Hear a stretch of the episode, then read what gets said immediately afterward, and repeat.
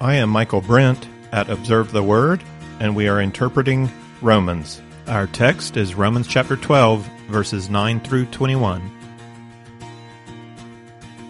Back in the early sixties, when my mom was in college, the movie West Side Story won ten Academy Awards, including Best Picture and Best Musical.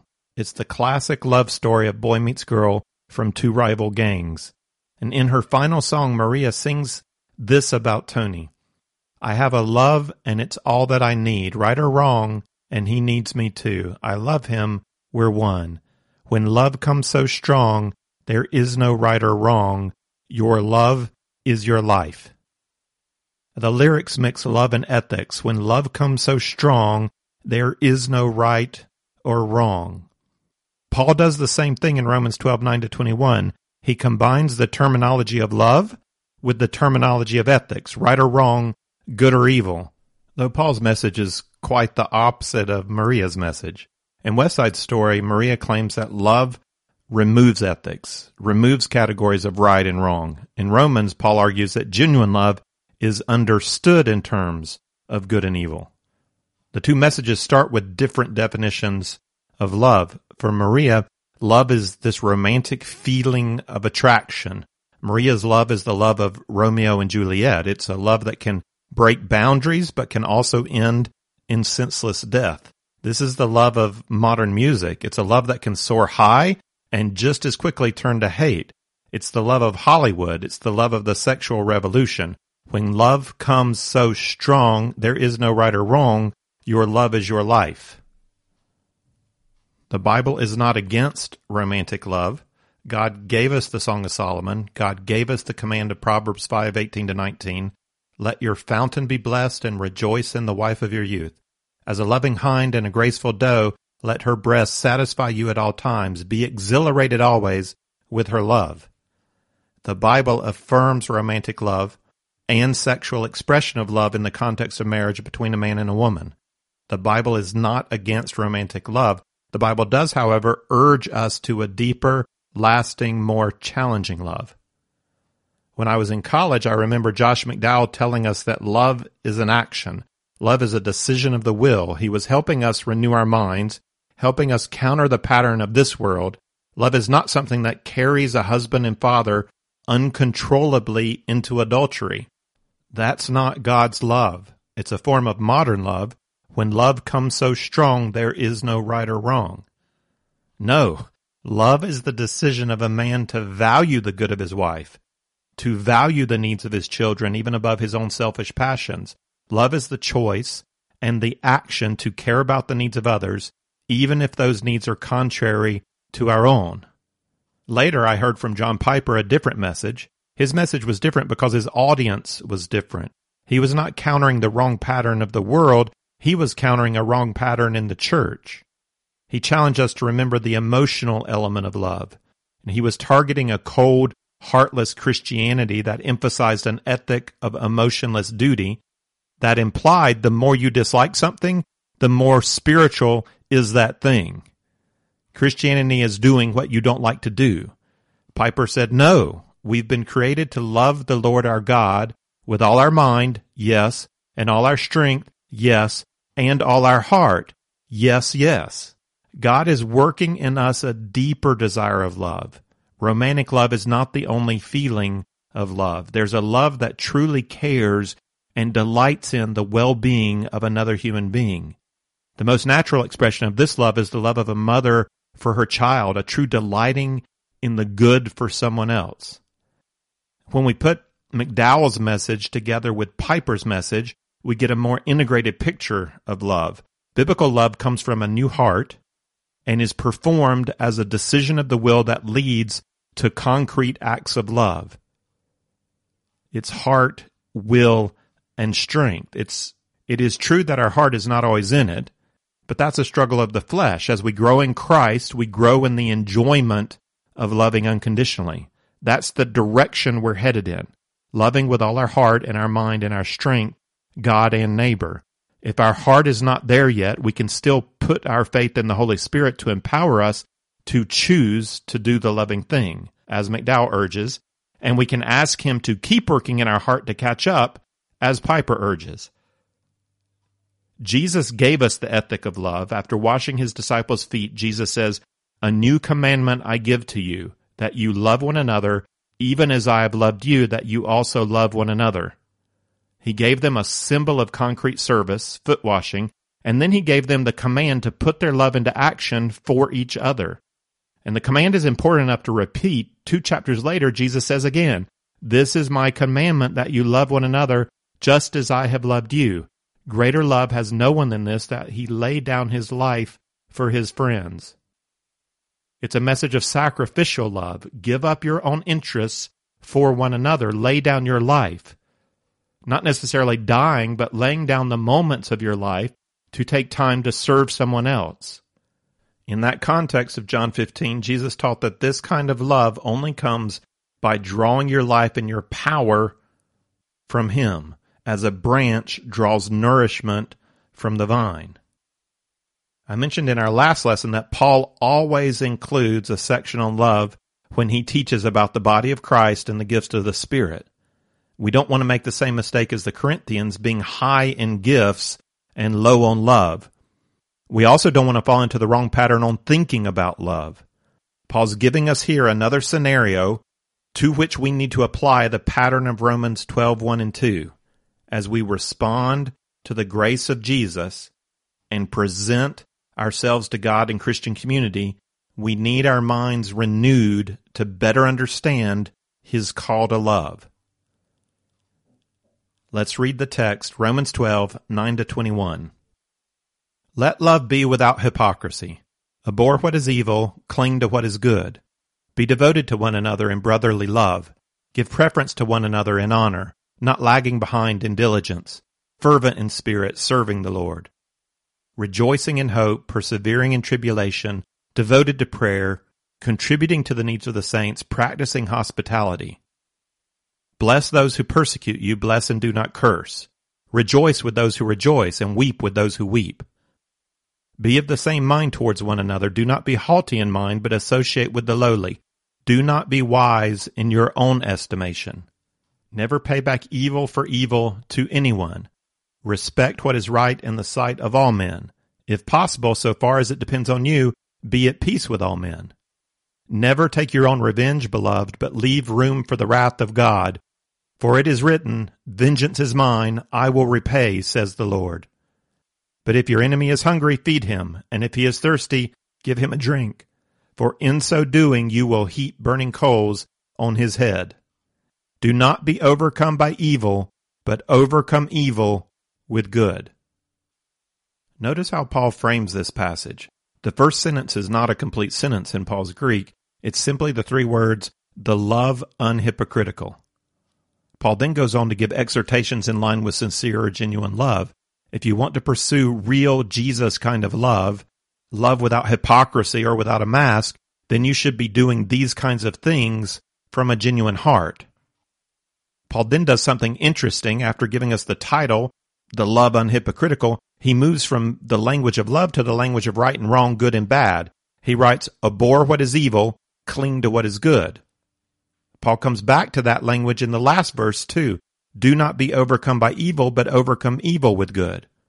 Paul puts our basic morality as Christian, our basic ethic or rule for behavior, in this relational context. Do you want to know if you are a good Christian? Ask yourself, do I love people? Do I show that love in concrete ways? When you ask God, "How then shall I live?" he's saying, love. Our basic ethic is love. Growth in Christ is revealed in acts of love. Paul is defining good and evil here according to how we treat other people. Now, in regard to the structure of the text, I see a three-part division. Following Douglas Moo, I've adopted David Black's structure of the Greek text. In part one, verses nine to thirteen, Black describes a two three two three two chiastic structure. It's recognizable by the Greek style. I'll arrange my comments according to that pattern. Part two consists of three general exhortations. It's more straightforward. And part three ends with another chiasm, though one based on content rather than style. Each part has a slightly different group in mind that we're supposed to love. We could say that part one is comprised of exhortations to sincere love in the Christian community. That's verses nine to thirteen. Part two is comprised of exhortations to sincere love in general. That's verses fourteen to sixteen. And part three is comprised of exhortations to sincere love outside the Christian community. That's verses seventeen to twenty-one. So let's start with part one, exhortations to sincere love in the Christian community. Our first two exhortations here in verse nine, abhor what is evil and cling to what is good, serve both as the beginning bookend of the whole passage, nine to twenty-one, and the first frame of this part one, nine to thirteen. I've said that good and evil are defined by love.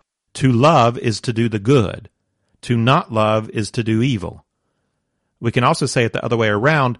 Love will cling to what is good. Love will abhor what is evil.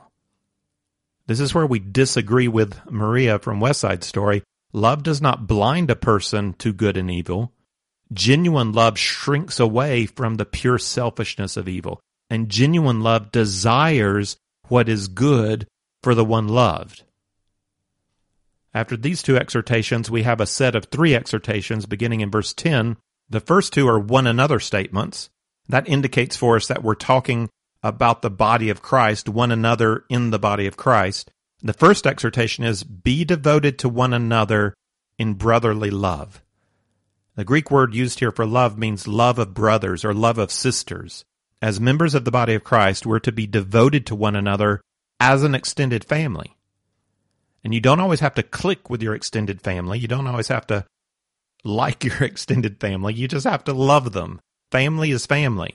And we have a special responsibility to the brothers and sisters in our local Christian community, similar to the special responsibility we have for family. In fact, Paul urges us to be devoted to one another. He's calling for serious action, serious consideration to be given to our brothers and sisters in Christ. The second exhortation here is also a one another statement. Give preference to one another in honor. Remember Paul's admonition for us not to think more highly of ourselves than we ought. This goes a step further. Not only should I not seek my own honor, but I should show honor to my brothers and sisters in Christ. Instead of seeking opportunities of self-recognition, I should make effort to see that others get recognized.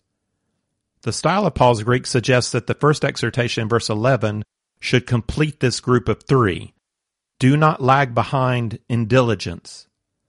The E S V translates this as, do not be lazy in zeal. So in context, Paul's urging us to show acts of brotherly love to each other. And as we do that, we're not seeking honor for ourselves. We're looking for ways to show honor and recognition to others. In both of these things, we should not be lazy or lag behind. Acts of brotherly love take effort. Even when those acts come out of our spiritual giftedness, we have some motivation in us, we still have to put forth effort. And Paul has said, if you're gifted in teaching, teach. If you're gifted in service, serve. If we're moved to love through mercy or leadership or giving, these are ways that we can show love for the body. The Spirit's working in us, but we're going to have to take some effort to actually apply our gifts. And even in the use of our gifts, it's not a means of accruing honor for ourselves. It's a way of devotion, the using of gifts and talents for the good of others. And in this, we are not to lag behind. We are not to be lazy. Our zeal should move us towards acts of love. The exhortation here is not keep busy. The opposite of being lazy is not attending every possible church event or filling up every minute of downtime or being involved in every ministry. There's a better way. Diligence can happen by seeking out a place you can consistently give in. We should be thinking this way. Is there a weekly role I can play in our small group? Are there certain people I can regularly seek out to encourage? Is there a ministry of mercy I can volunteer with once or twice a week? I need to meet my responsibilities at work. I need to meet my responsibility of love for my family. In addition to that, where is a place I can give in the body that may require some sacrifice, but is not detrimental to my health or to my sanity or to my family? And that would be effective. It would be useful. It would, I can give in such a way that truly helps. That's not lagging behind in zeal when you find a place that you can fit in and you can give regular service to. Now, our two central exhortations come in the rest of verse eleven. First, be fervent in spirit. And this literally means be set on fire in the spirit. You know, living the Christian life is not meant to be a boring affair. That's not how Paul sees it at all. Duty is not a bad word. Consistent duty without emotion is not a picture of the Christian life, not one that we see in the Bible.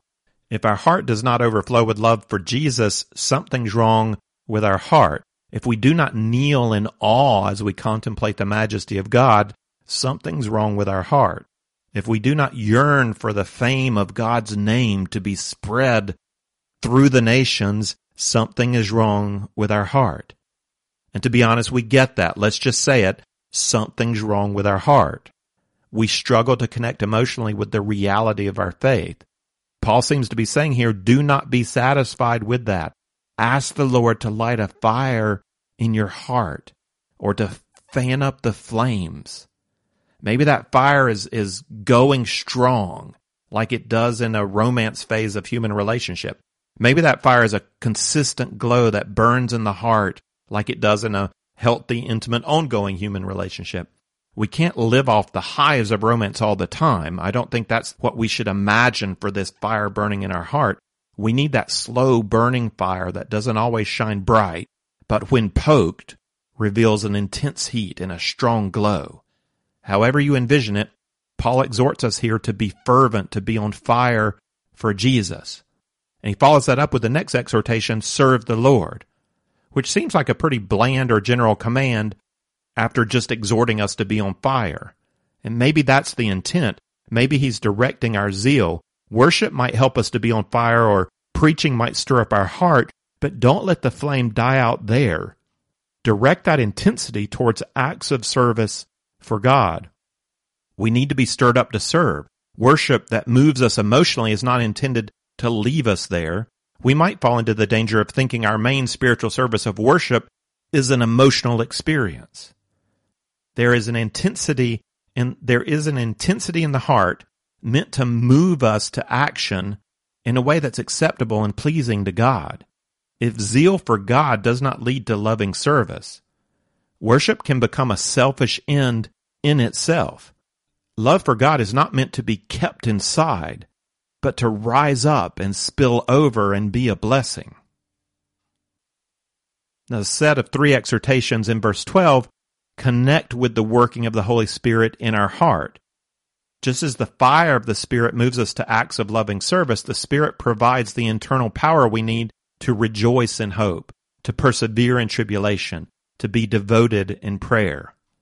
And we see that work of the Spirit connected to hope and tribulation and prayer back at the beginning of chapter five and the end of chapter eight, where Paul affirmed the work of the Spirit in each believer, pouring out God's love into our hearts and witnessing with our spirit that we are sons and daughters of the King. That's what lights our heart on fire, when we see God, when we love God, when we know that we are His.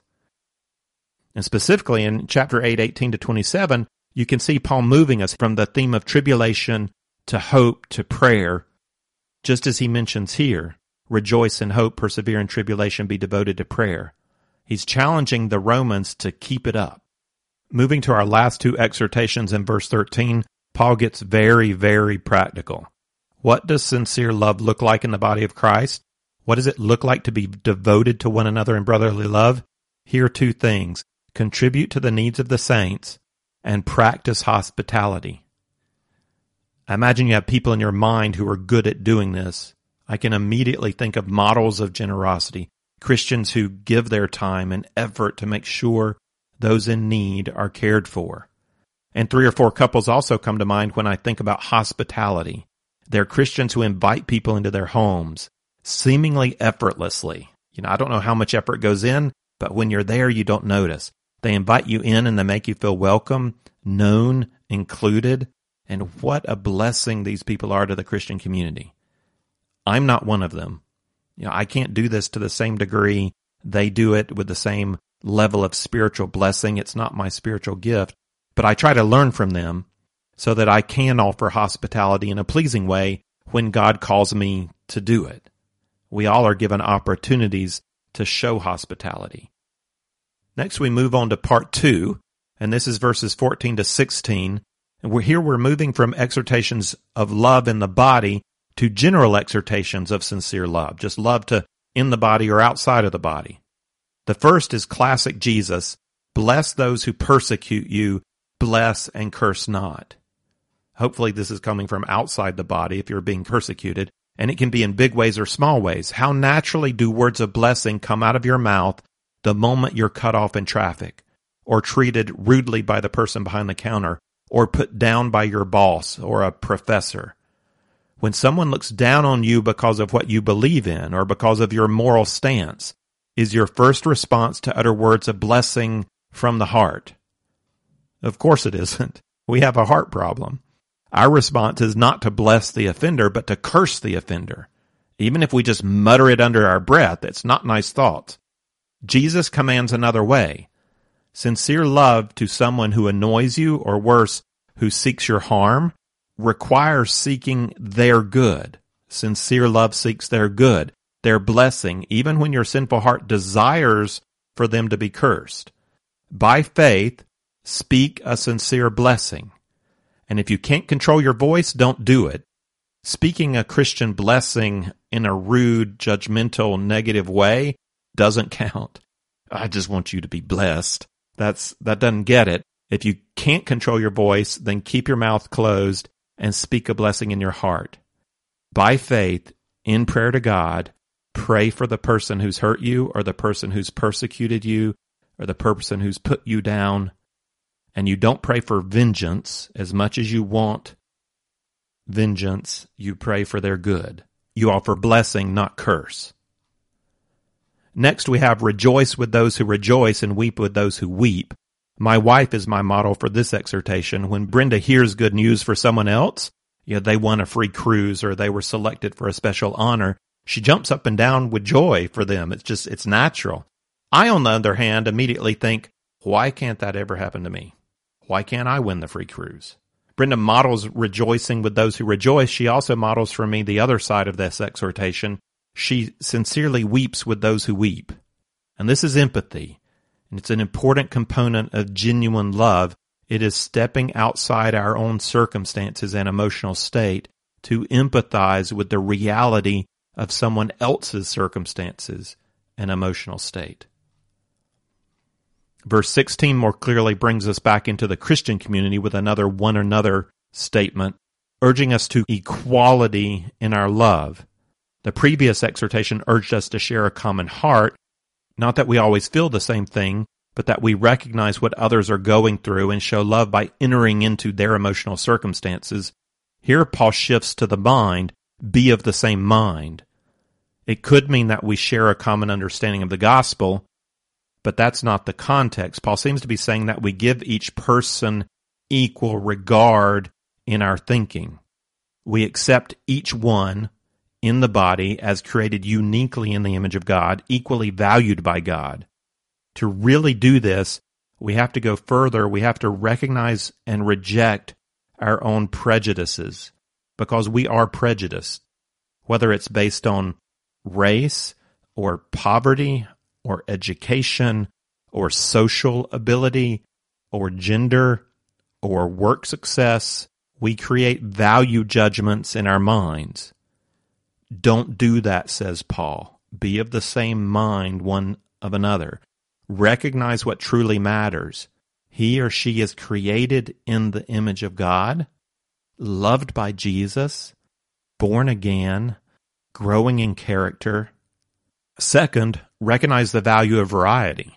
There are different types of intelligence. People are good at all manner of different kinds of things. There are different personality types. There are different giftings, their different life experiences. There's so much variety that we should seek to enjoy and value the giftedness and the talents and the perspectives of other people in the body.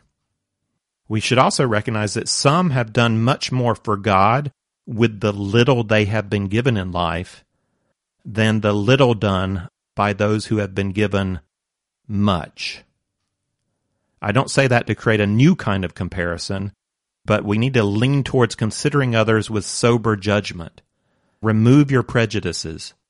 Share the mindset that we are equally valued by God.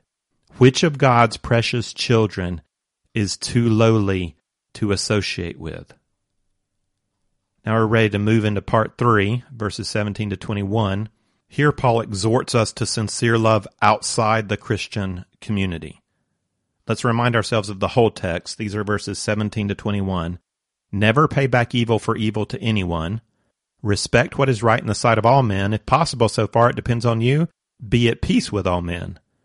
Never take your own revenge, beloved, but leave room for the wrath of God, for it is written, "Vengeance is mine, I will repay, says the Lord." But if your enemy is hungry, feed him, and if he is thirsty, give him a drink, for in so doing you will heap burning coals on his head. Do not be overcome by evil, but overcome evil with good. The beginning and ending of this part use the good and evil language. So we start in verse seventeen with never pay back evil for evil to anyone. We end in verse twenty-one with do not be overcome with evil, but overcome evil with good. In context, evil refers to hurtful actions done to you by another human being. First, Paul tells us what not to do. Do not pay back evil. To whom should we not pay back evil? You should not pay back evil to anyone. Now that's a hard command to swallow and certainly does not line up with the stories we love to tell and the stories we like to watch. We love the stories where the man or the woman or the child gets back at the evil person who has belittled them or harmed them. We rejoice inside when they come back with a clever comment, a quick punch, um, a smart plan. We love justice, especially when the weak overcome the strong. There's something good in that, but there can also be something wrong too. Our minds are conformed to the pattern of this world. If we truly want to do the good, pleasing, acceptable will of God, then we need our minds renewed on this point. He is calling us to a higher pattern. What is our general approach to people in society outside the body of Christ? We start with the second half of verse seventeen. Respect what is right in the sight of all men. If possible, so far as it depends on you, be at peace with all men. The Christian stance towards secular society is not one of absolute good versus absolute evil. We're called to acknowledge the natural morality that's present in our society. There are things that all people, or at least a large group of people, recognize as good. Not everybody is trying to do it, but they recognize it. And we can find common ground in caring for the poor, helping out our neighbors, living with financial integrity, being honest, being considerate. There is a general recognition of right and wrong in society that allows us to connect with other people. In addition to recognizing common good and common evil, we make an effort to be at peace with all men so long as it depends on us. If our neighbor complains that our Christmas lights are shining in his bedroom window all night, we buy a timer to make them go off. If our dog is barking through the night, we do something about our dog. If our neighbor's tree falls in our yard, we can cut it up and give him the firewood. Granted, if it falls on our car, living together in peace is going to be more difficult. But as a starting principle, if it is in our reasonable power to put in some effort to live at peace with the people around us, God says, do that. Do not intentionally make yourself smellier than you have to be. What if someone wrongs you? That moves us to the central point of the chiasm in verse nineteen. Never take your own revenge. That's pretty absolute. The Christian is not permitted to take revenge, period.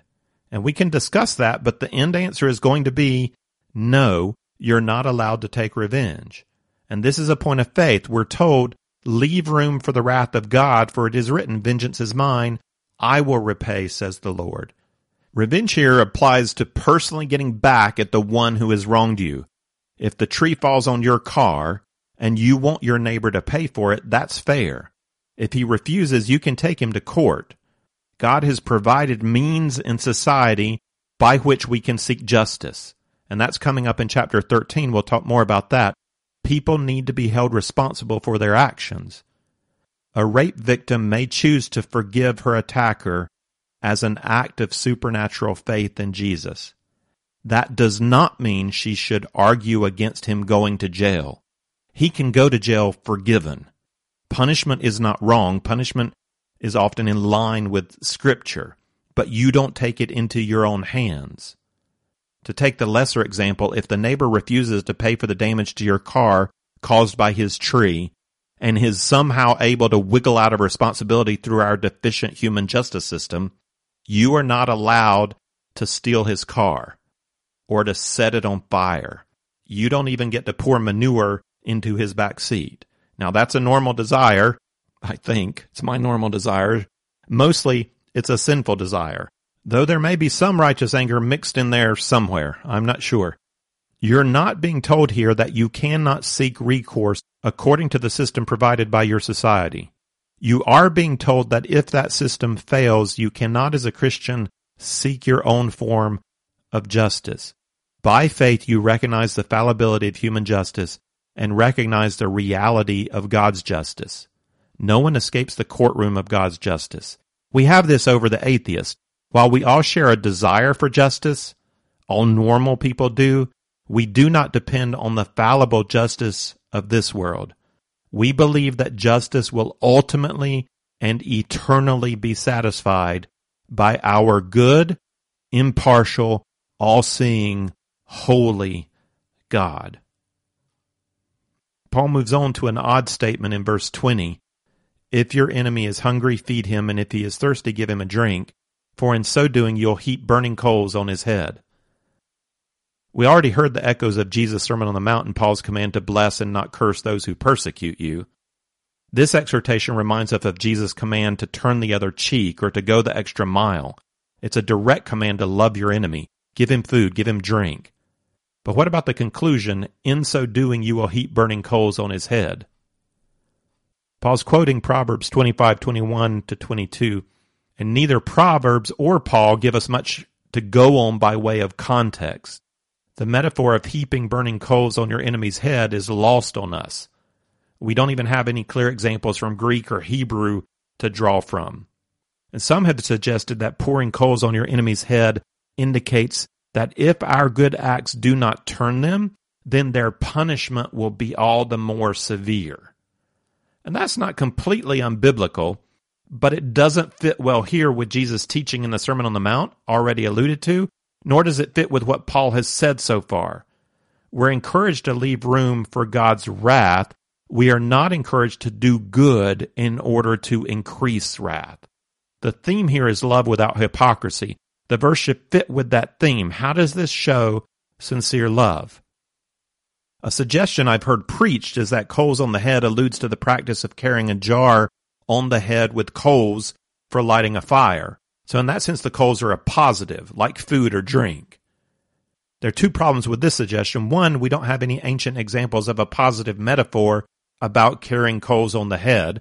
Two, it's not clear what the point would be. It seems the same as saying, be nice to your enemy, for in so doing you will be doing something nice for your enemy. And that's not really helpful. A third suggestion, and a better one, is that heaping burning coals on the head of your enemy is a metaphor for causing shame. Now, if causing shame is intended as an act of revenge, you're trying to get back at your enemy by making him feel bad, then the metaphor would not fit the context so well either. That would be like trying to increase his wrath. It's doing something good in order to cause bad to your enemy. But if causing shame is intended to bring your enemy to a recognition of his own wicked behavior, so to bring him to repentance and a right relationship with God and other people, then the metaphor fits the context. We do not bless our enemy with any guarantee of bringing him to repentance, but it's a possibility. This suggestion has the problem that it's got little support from ancient writings, but the positive that it fits pretty well the context.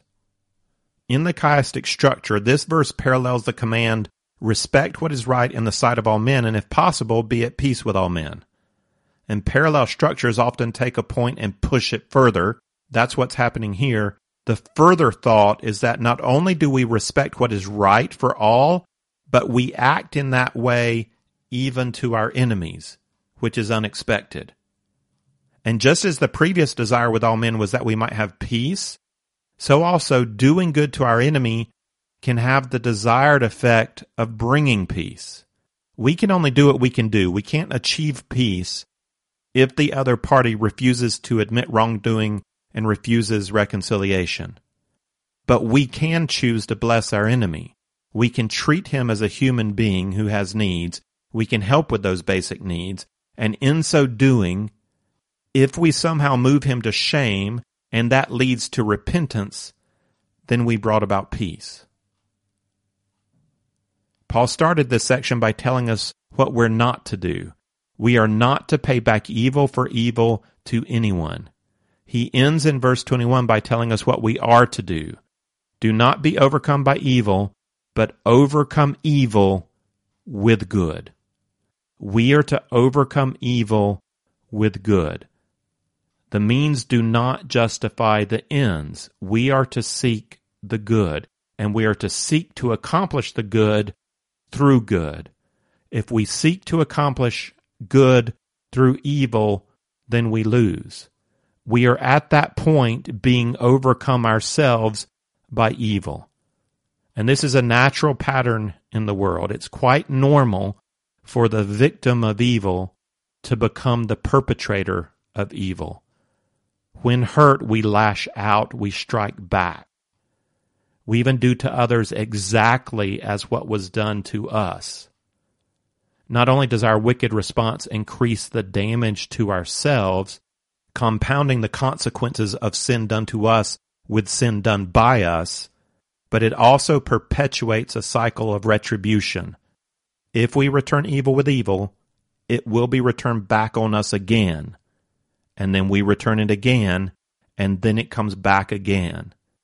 In personal relationship, for peace to be accomplished, someone must choose to break the cycle to be the peacemaker. Jesus said, "Blessed are the peacemakers, for they shall be called sons of God." The first frame in the chiasm of part one served double duty, creating also the beginning bookend of the whole passage. That was, abhor what is evil, cling to what is good. So also here in verse twenty-one, we have the final frame of part three and the ending bookend to the whole passage. Do not be overcome by evil, but overcome evil with good. We overcome evil with good by pursuing the kind of radical, genuine love that Jesus taught and Jesus modeled. Paul envisions the body of Christ building itself up in love. Jesus envisions a watching world, and he tells us, "By this, all men will know that you are my disciples, if you have love one for another." If you would like the text of this lesson with some resource questions, or if you'd like to see overview charts that go along with our study of Romans, then check out the resource page at observe the word dot com.